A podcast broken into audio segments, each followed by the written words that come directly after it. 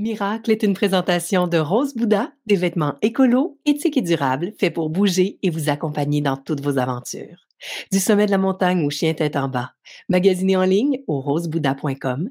Utilisez le code promo Miracle RB pour 20% de rabais.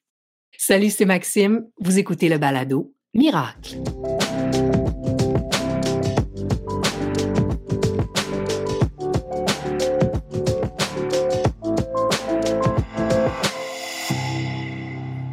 Salut, où que tu sois, dans ton auto, dans ta maison, à ton bureau, dans la nature. Je m'appelle Maxime et je suis très contente de vous retrouver pour un autre épisode du Balado Miracle avec une super invitée que vous connaissez peut-être déjà. C'est Raquel. Raquel, elle est fondatrice de la compagnie Vita, une super belle compagnie, une compagnie chouchou pour moi.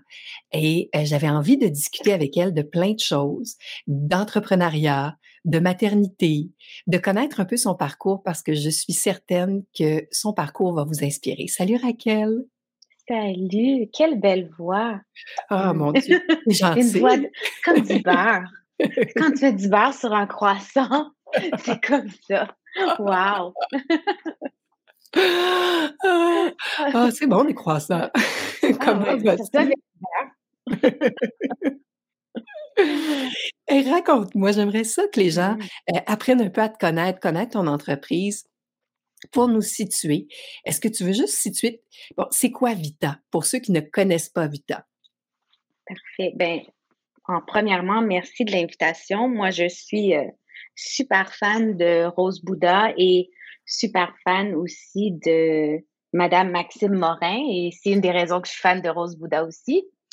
Et euh, ben, on a un peu le même parcours, je pense. Euh, mais moi, j'ai peut-être commencé un petit peu plus tôt. Euh, j'ai eu, on dirait que je savais tout le temps que j'allais être entrepreneur.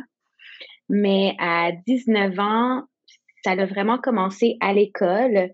J'ai étudié en commercialisation de la mode. Et la, la dernière année, il fallait bâtir une entreprise. Donc, on avait toute l'année à faire une entreprise.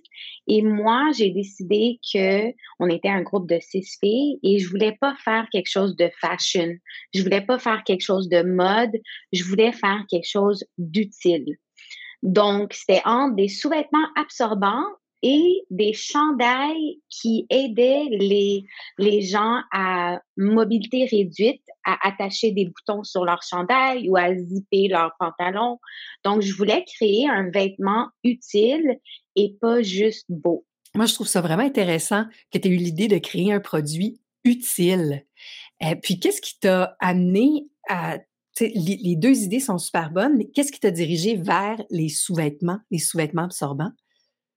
Euh, ma tante, qui est gynécologue, m'avait parlé euh, vraiment rapidement parce qu'elle me compte pas toutes ces histoires de gynécologie, là, je vous assure.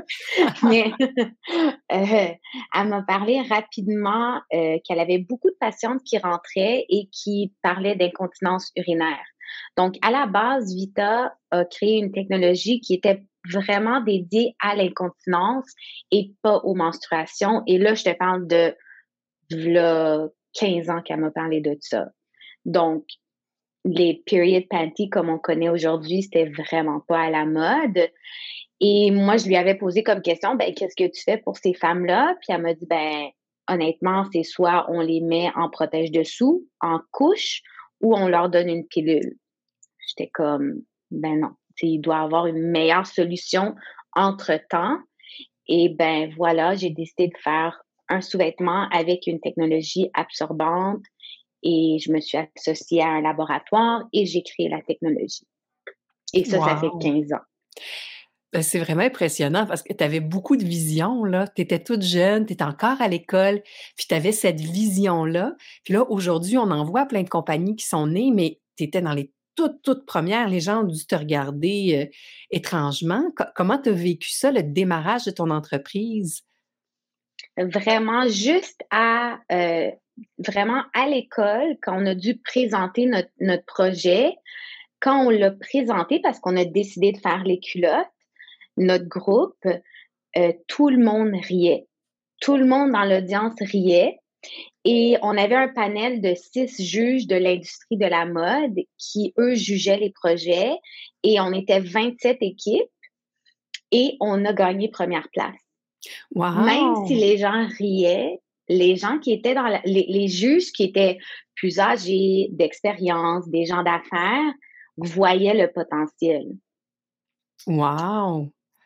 Puis, donc, après, comment ça s'est passé, le, démarrage à partir de ce moment-là? Vous avez gagné, puis tu t'as appris sur le tas à devenir une femme d'affaires, tu es allée chercher du financement. Euh, oui, donc, euh, c'est vraiment là que j'ai décidé que j'allais pas vraiment continuer mes études. J'ai continué mes études un peu à l'université à temps partiel, mais j'ai décidé que j'allais me lancer en affaires et j'ai j'ai appliqué dans tous les concours du Québec d'entrepreneuriat. J'ai fait tous les financements possibles d'entrepreneuriat au Québec.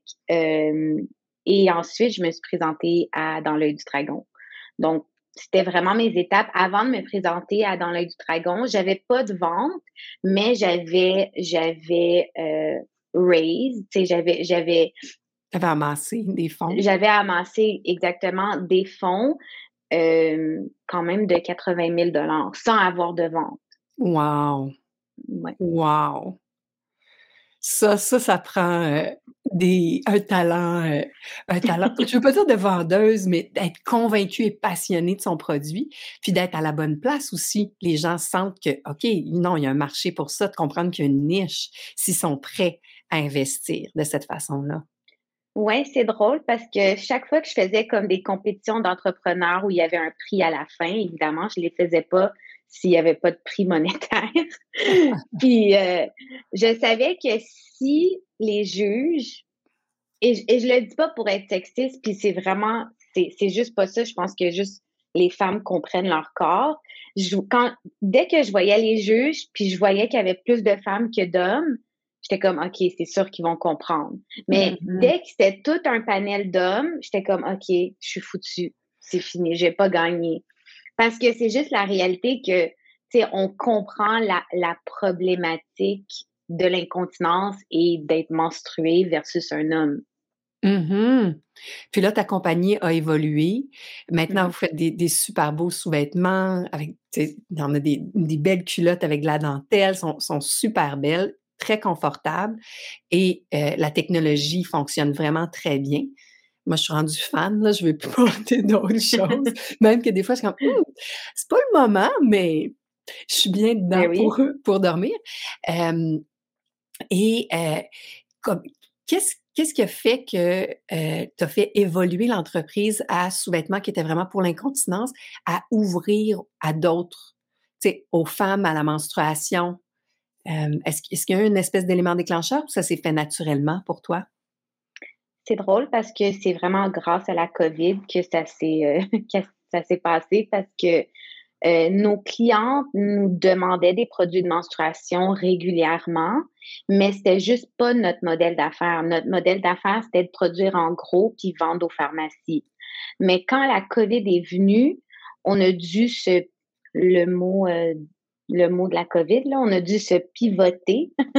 Oui, on a fait un pivot, si je l'entends encore ce mot-là. On a fait un pivot web et ben, ça a été vraiment super pour nous. On avait un plan sur trois ans qu'on allait faire un, pivot web de 50% de notre entreprise qui allait devenir web-based. Et euh, dû à la COVID, on a fait ça à l'intérieur de six mois et on a fait un virage web à 100% à l'intérieur de six mois. J'ai lancé un site web, j'ai accouché le, au mois de janvier, puis j'ai lancé le site web au mois d'avril.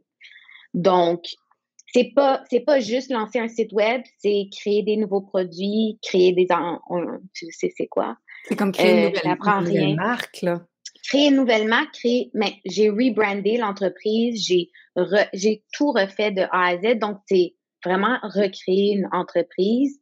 Puis à la fin de ma grossesse, puis je me rappelle, j'étais en train d'accoucher, puis je regardais, genre, tu sais, les pochettes dans lesquelles les, les sous-vêtements viennent. Je regardais les couleurs de pochettes, puis mon mari était comme, t'es-tu folle? fais donc quelque chose d'autre comme pousser peut-être. Et que tu étais en contraction puis tu regardais tes pochettes. Oh, wow! Mais tu sais, c'était comme contraction était quand même éloignée parce que mm-hmm. j'ai pas eu de j'ai pas eu de contraction dès le début. Mais ouais, chaque fois que j'avais pas de contraction, j'étais comme donne-moi la pochette. Justement, comment tu vis ça? être, tu sais, femme entrepreneur, euh, est-ce que tu as l'impression qu'il y a des défis supplémentaires ou que tu as des forces supplémentaires? Puis, je vais poser comme une autre sous-question, en fait. Est-ce que mmh ça a changé depuis aussi que tu es maman, ta position, ta, ta, vision de l'entrepreneuriat? À 100% parce que quand j'ai quand je suis devenue maman, c'est là que mon entreprise avait le plus besoin de moi. Et habituellement, c'est l'inverse. On devient maman parce qu'on est soit en croissance ou. Mais je me suis juré que ça n'allait pas, ça n'allait pas prendre le dessus d'être maman parce que ça l'avait déjà bouffé ma vingtaine. J'étais mmh comme, je peux pas laisser ça, genre, bouffer le fait d'être maman ou prendre une priorité dans ma vie. Donc, je suis aujourd'hui convaincue que c'est possible d'avoir une balance parce que je le vis en ce moment et c'est possible d'être une maman très présente et une, une entrepreneur très présente euh, ce que je pensais pas dans, dans ma vingtaine, je pensais que c'était les heures qu'on mettait le plus d'heures possible. Euh, c'est juste ceux qui en mettent 16 heures par jour qui vont, qui vont être les gagnants. Puis j'avais vraiment ce mind frame-là, ce mindset-là qui m'a, je vais pas dire qu'il a gâché ma vingtaine, mais, mais qui a pris beaucoup d'espace mental dans ma tête. Et euh, l'élément déclencheur pour moi, c'était d'être maman. Et c'est ça que qui a changé mon mind frame parce que il y a rien de plus important pour moi que ça. Il y a rien. je le dis tout le temps aux gens dans mon entourage comme même si tu me dis n'importe quoi qui arrive dans l'entreprise, il y a rien qui prend le dessus. Genre tu peux me dire il y a un meeting avec la banque puis on va perdre notre marge de crédit. Je m'en fous si ma fille a besoin de moi, c'est ça qui va prendre le dessus. Puis malheureusement, je connais des entrepreneurs femmes qui n'ont pas ce mindset-là, puis c'est correct. Mais moi, c'est venu vraiment naturellement. Puis là, qu'est-ce qui est drôle, c'est que j'ai jamais voulu être maman. Oh, wow! oui.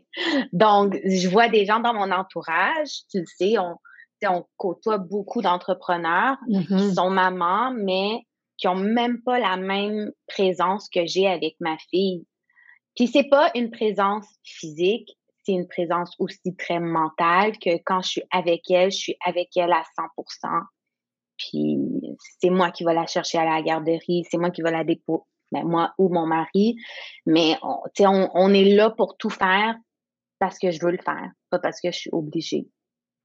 Puis est-ce que tu sens que tu as eu besoin d'adapter des choses dans ton entreprise ou tu t'es tu t'es créé des, des trucs? Euh, qu'est-ce que comment tu t'organises justement pour être capable d'être présente au travail, finalement en faire moins et mieux, j'imagine, et euh, mmh être présente à la maison. Est-ce que tu as des espèces de trucs pratico-pratiques? Euh? Écoute, on a seulement un, nombre limité d'heures dans une journée, puis je le dis tout le temps, on, on, me pose souvent la question si tu avais une chose de plus, ça serait quoi? pour moi, ça serait pas de l'argent, ça serait du temps. Parce que si j'aurais plus de temps, je pourrais faire plus d'argent. Parce que c'est ça qui me manque, le temps, surtout dans une journée. Mais euh, honnêtement, je me, je me fais une liste de priorités. Puis c'est drôle à dire, mais mes priorités avant mon entreprise sont ma fille et moi et ma relation amoureuse avec mon mari. et parce que si ces trois-là vont bien, ben comme mon entreprise va, va suivre après. Donc, est-ce que j'ai des trucs? J'ai une routine matinale qui est très stricte, euh, qui, me, met sur le bon chemin le matin. Euh, je suis une lève tôt, mais je vais euh, vais pas me lever et travailler tout de suite. Je me donne le temps le matin d'être présente avec ma fille. Une fois qu'elle est, à la garderie, OK, là, c'est mon temps à moi. Puis ensuite, ça l'embarque l'entre, l'entreprise. Puis je pense que c'est d'être vraiment efficace avec son temps. Mm-hmm. mon mari, des fois, il me voit travailler, puis comme, tu sais, qu'est-ce que tu es capable de faire dans quatre heures? Je suis sûre que les gens le font en huit, dix heures parce que c'est comme, OK, les quatre heures que j'ai ou les six heures que j'ai, faut vraiment que, que je fasse ce que j'ai à faire parce que aussi à cinq heures, je ferme mon ordi, puis c'est le temps d'être avec ma fille. Et si j'ai besoin de reprendre après le dodo, ben, c'est la vie que j'ai choisie aussi. C'est ça aussi, on peut pas en vouloir à la vie qu'on a choisie. Puis si je dois reprendre le travail, je le fais, mais j'essaie de pas garder cette habitude-là de tous les soirs reprendre le travail à, à 9-10 heures. Mm-hmm. Mais ça, moi, je, je, le vois, plus je prends soin de moi, plus je suis stricte avec mon temps, plus les choses aussi se placent, puis les gens de l'équipe sont obligés de prendre leur place. Veux, veux pas, il y a des, il y a un ajustement qui, doit se faire, mais tu laisses la place à l'autre aussi. Puis c'est bien, c'est bien parce que les gens se découvrent des talents, des forces qui se seraient peut-être pas découverts autrement euh, si on leur avait pas laissé cette place-là parce qu'on est là tout le temps, tout le temps. Exactement. Et, et je pense aussi, tu me fais penser à ça, c'est de aussi mettre ses limites avec les gens de notre, entourage, à dire comme non, je peux pas le faire. Mmh comme ou, et je suis très vite à faire comme au lieu de te l'expliquer, je vais juste le faire parce que ça va être plus rapide. Puis il faut j'ai arrêté ça puis j'étais comme non, c'est ta responsabilité, fais-le puis fais-moi signe quand c'est fini pour que moi je puisse faire mon bout de travail qui vient après. Mmh puis c'est de mettre les limites avec les gens aussi qui, qui veulent t'appeler après 5 heures ou, ou les gens qui ont une habitude de t'appeler à 9 heures le soir avant que tu deviennes maman, puis qui veulent parler des choses comme du travail, puis t'es comme non, tu sais, je peux pas te parler, moi, après 5 heures, je suis je suis dans je suis en, en mode maman. Puis c'est même des fois c'est même pas des gens de mon équipe c'est c'est des gens comme des, des gens, des collaborateurs à l'externe qui m'ont connu tellement longtemps, qui m'ont connu pré-maman. Puis j'ai dû mettre mes limites avec eux aussi. Mm-hmm. Donc, c'est de savoir quel genre de vie on veut vivre et pas avoir peur de dire non, mais aussi de comprendre qu'on a choisi notre vie, puis il faut aussi faire des compromis. Ouais. Ça peut pas être tout le temps comme on veut. Et c'est pour ça que j'adore le mot, je sais qu'on l'entend souvent, mais le mot balance. Donc, il y a des fois que tu aimes ce que tu fais, il y a des fois que tu aimes moins ce que tu fais, mais à la fin, ça se, ça se balance. Mm-hmm. Puis, j'aime beaucoup euh, ce que tu as dit, quand bon, on, on, met nos limites, tout ça, mais aussi de réaliser que c'est la vie qu'on a choisie. Puis, je trouve que il y a quelque chose qui est entretenu beaucoup dans l'univers de, des femmes entrepreneurs, puis de l'entrepreneuriat, que you can have it all, tu, sais, tu peux tout avoir, tu peux être super CEO, super maman. Oui, mais en même temps, c'est vrai qu'il y a des sacrifices. Il y en a des sacrifices. Oui, tu peux avoir beaucoup de choses, mais comme tu dis, c'est quoi la vie que tu veux vivre? Comment tu veux vivre ton quotidien? Parce que là-dedans, dans le tout avoir, il y a des sacrifices de moins de présence, euh, de peut-être fatigue mentale, fatigue physique, etc. Fait que de, trouver la balance ou l'équilibre, c'est c'est super important. Puis chacun a, pour eux, ça veut dire des choses différentes aussi, mais savoir ce que c'est pour nous, euh, ça c'est super important. Puis j'aimerais savoir, je t'amène un petit peu ailleurs, mais c'est en lien avec tout ça. Euh, parce que quand on est entrepreneur, souvent on doit prendre des grosses décisions, des décisions des fois très rapides. On se met à douter. Hein? Quand ça va super bien, ça va bien, c'est des gros highs. Quand ça va moins bien, ben, il, y a, le doute, il y a l'insécurité qui embarque, puis ça fait partie du parcours. Et toi, comment tu gères ça? Le doute, la peur euh, dans ton travail, puis peut-être dans, ta vie aussi de, de maman, euh, de femme?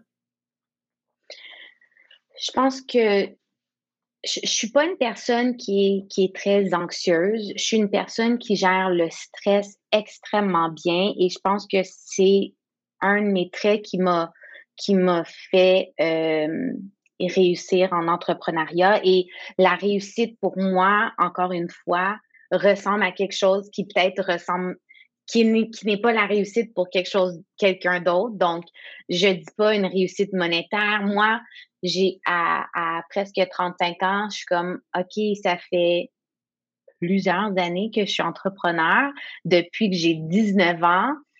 Puis d'avoir été entrepreneur toutes ces années-là, même s'il y a eu beaucoup de bas, je suis comme, moi, pour moi, c'est une réussite. Je me suis soutenue financièrement, pas tout le temps, au niveau que j'aurais aimé. Mais pendant toutes ces années-là, c'est une super belle réussite. Donc, je me répète ça souvent, dans le doute. Euh, mais il faut savoir que le doute va tout le temps être là aussi dans des moments où ça va pas super bien. Je pense que c'est aussi très c'est très euh, c'est très bien de se douter juste un peu puis de faire une réflexion de est-ce que qu'est-ce que j'ai fait? Est-ce que, est-ce que j'ai fait une erreur qui m'a amené ici? Et si oui, qu'est-ce que je vais changer dans le futur? Donc, c'est bon de faire une réflexion dans le passé pour pas faire les mêmes erreurs dans le futur. Euh, et honnêtement, moi, je, je suis une personne aussi qui a besoin de parler et d'en parler avec quelqu'un de comment je me sens et que, comme qu'est-ce qui va mal, qu'est-ce qui va bien. Donc, je pense que de bien s'entourer, je sais qu'on le dit souvent, mais c'est vrai.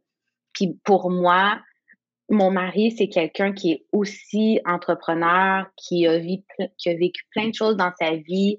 C'est quelqu'un avec qui je peux avoir ces discussions-là et de savoir à qui s'adresser aussi. Moi, je sais qu'il y a des amis à moi ou, qui ne vivent pas les mêmes défis que moi et, je pourrais pas leur parler de ça. Donc, c'est d'avoir, je pense, une, ou deux personnes clés où tu es capable juste d'en parler, puis la personne, elle n'a pas besoin de... Tu sais, mon mari, tu sais, des fois, il n'y a rien à dire.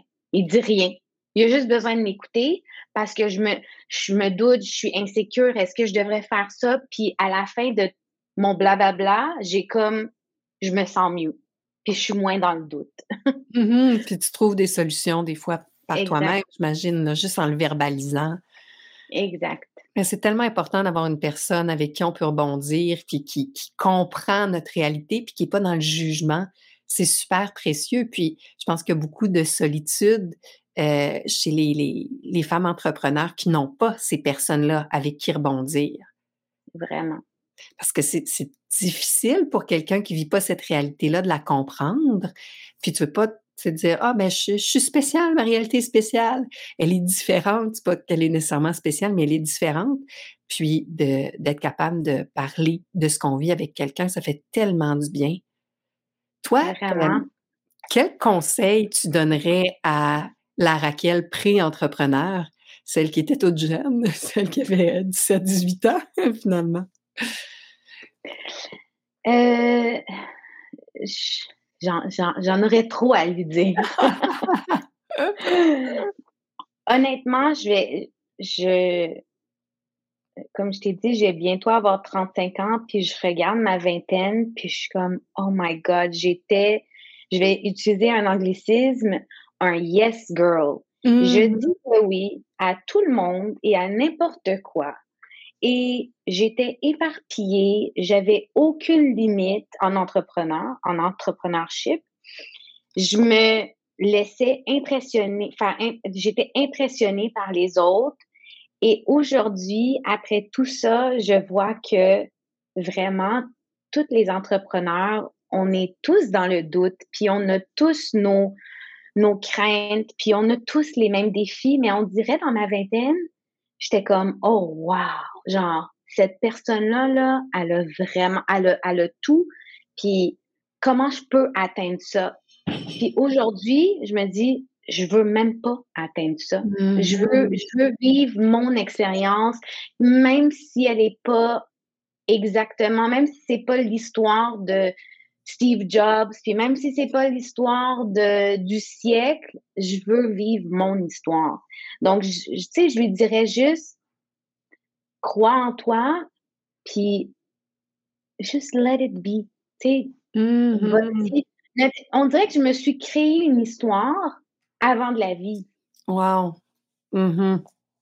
Et là, je, je vivais l'histoire qui a été créée dans ma tête. Et souvent, on, on, tu sais, quand on rencontre d'autres, surtout des VC, puis des, d'autres, d'autres entrepreneurs, sont comme, ah, tu sais, tu fais des rounds de financement, tu fais ci. Puis, tu sais, je me sentais pas, je me sentais comme, ah, j'ai pas encore fait ça. Puis, peut-être que je suis pas une bonne entrepreneur parce que je suis pas dans le monde, genre, féroce de l'entrepreneuriat. Puis, je suis pas dans le, tu le, le game avec tous les gros et tout. Mais à the end, tu sais, c'est quelqu'un qui m'avait dit ça aussi, puis ça m'a comme, ça l'a cliqué, elle dit, T'as-tu déjà vu les livres financiers de ces gens-là? Comme, qui dit que, non, mais qui dit que juste parce qu'ils font des rounds de financement, juste parce qu'ils sont comme, des fois trop gros, c'est pas si beau. Puis j'étais comme, c'est vrai. Puis moi, j'ai dû vraiment apprendre à juste, à vivre ma réalité d'entrepreneur. Est-ce que tu as une mission? En tant qu'entrepreneur? Est-ce que tu sens que tu as une mission en lien avec euh, les femmes? Oui, absolument. Euh, ça fait évidemment plusieurs années, comme je l'ai dit, où les gens m'écrivent des trucs super, super personnels. Puis c'est vraiment ça qui fait mon bonheur. il y a des histoires à, à vraiment couler des larmes. Puis des quand on faisait, on en fait encore, mais plus avec l'incontinence, euh, c'était une clientèle un petit peu plus âgée et plusieurs maris qui ont retrouvé leur femme à cause de notre sous-vêtement parce que la femme était rendue en, couche, puis c'est mmh. vraiment aucune estime de soi, puis vraiment un produit, tu sais, comme une culotte, t'aurais jamais pensé qu'il aurait juste changé sa vie, puis les gens nous écrivent vraiment ces mots-là. Vous avez changé ma vie euh, avec un produit. C'est vraiment ça notre mission.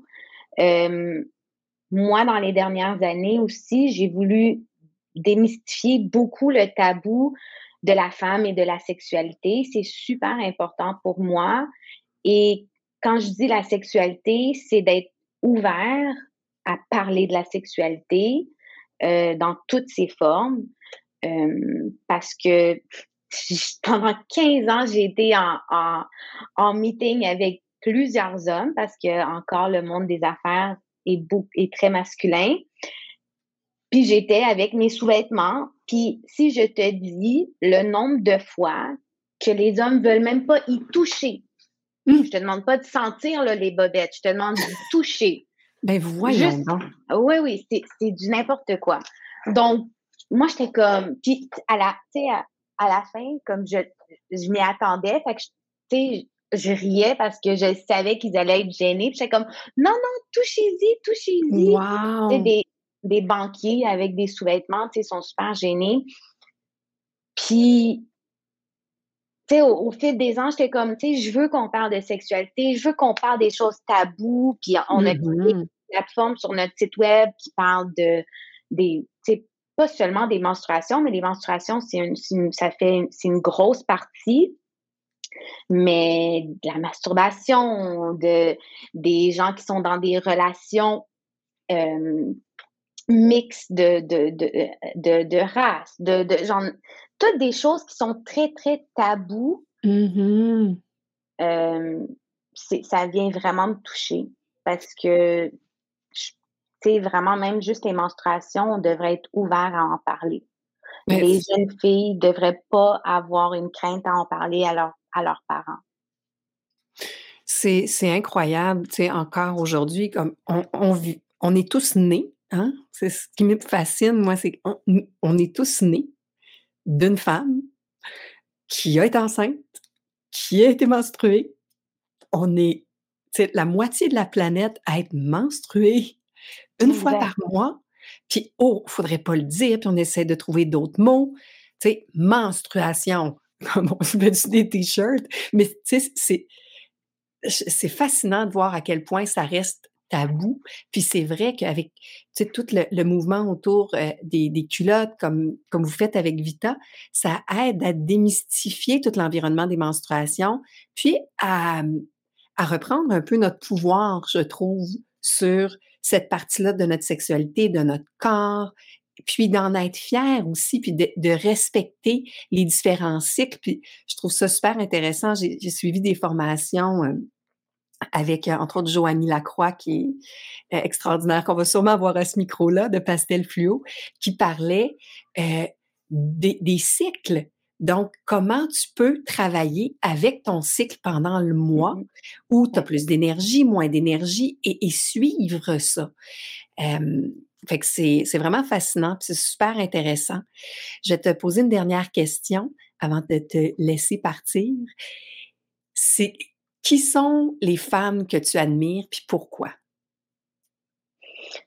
Euh, je pense que la première, c'est ma maman à moi, euh, qui n'a jamais été entrepreneur, euh, qui a été simplement une maman dévouée, extrêmement dévouée à ses enfants,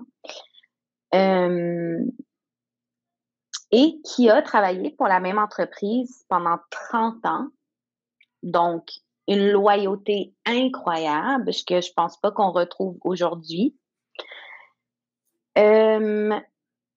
Donc ça c'est ça c'est la, première femme puis je pense que je lui dis pas assez non plus on a tendance à pas le dire à nos mamans puis elle elle est tellement fière de moi mais tu vois c'est un autre côté de l'entrepreneur l'entrepreneurship où pourquoi être maman et employée, c'est pas assez.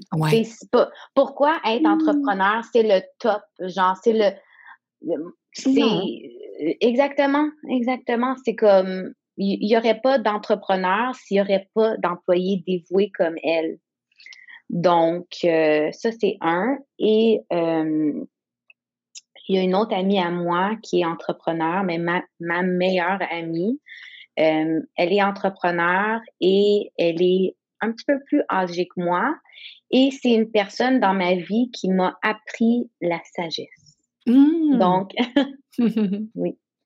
Donc, euh, je pense que c'est deux femmes dans ma vie qui m'ont apporté deux choses complètement différentes et qui m'ont fait grandir émotionnellement et mentalement, qui m'a fait prendre ma place dans ma trentaine parce que, tu sais, on dit tout euh, à la trentaine, tu vas te sentir différent, puis à la quarantaine, puis c'est vraiment vrai. Moi, je pensais que c'était un mythe, là. J'étais comme, oh, tout le monde dit ça. Mais c'est, tu sais, je vais avoir 35 ans, puis je suis comme, on dirait que je, redeviens une nouvelle personne. Puis mes mmh amis sont, mes amis dans leur quarantaine sont comme, attention, ça arrive encore à 40 ans. je suis comme, oh non. Tu sais, on dirait que je suis comme, je, je, je, j'analyse, j'analyse les gens autour de moi, je veux faire le ménage dans mes amis, j'analyse tout ce que j'ai fait dans ma vie, je veux vivre différemment. Et euh, ben, à ta question, parce que là, j'ai comme. C'est très correct. ces deux, mais ces deux femmes-là me, me gardent comme euh, grounded, comme c'est mes deux repères. Mm-hmm. Est-ce que tu aurais un mot de la fin, un conseil euh, à toutes celles qui, nous écoutent et qui, ont peut-être un, désir d'être entrepreneur? Qu'est-ce que tu leur dirais? Fais pas ça, c'est pas vrai. Turn around! c'est vraiment, c'est vraiment euh, mais ne te laisse jamais ne te laisse jamais. Excuse-moi, je suis anglophone, fait que des fois, c'est. Je suis bilingue. Je vais pas dire que je suis anglophone, je suis bilingue. Mais des fois, je pense en anglais. Euh, ne, te, ne laisse pas quelqu'un qui te dit non définir ton le cours de ton de ton de ton de, ton entreprise. Ah oui. Parce que puis je sais que tout le monde, tu sais, c'est une expression qu'on entend souvent, mais si tu savais, et je suis sûre que tu le sais aussi, le nombre de fois qu'on m'a dit non, le mm-hmm. nombre de fois qu'on m'a dit, ben, arrête ça là, là c'est fini. Genre, c'est, même juste en milieu de croissance de mon entreprise, quand tu sais, les gens étaient comme, écoute Raquel, je pense que je pense que c'est la fin. J'étais comme, non, c'est pas la fin.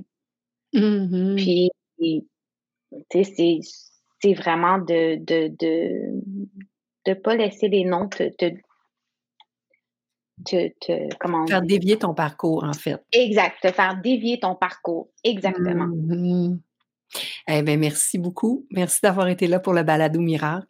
Puis, je vous invite à visiter le site de Vita. Veux-tu donner l'adresse? Oui, c'est vitaprotection.com. Allez vous acheter des bobettes. merci Raquel. Merci à toi. Bye bye.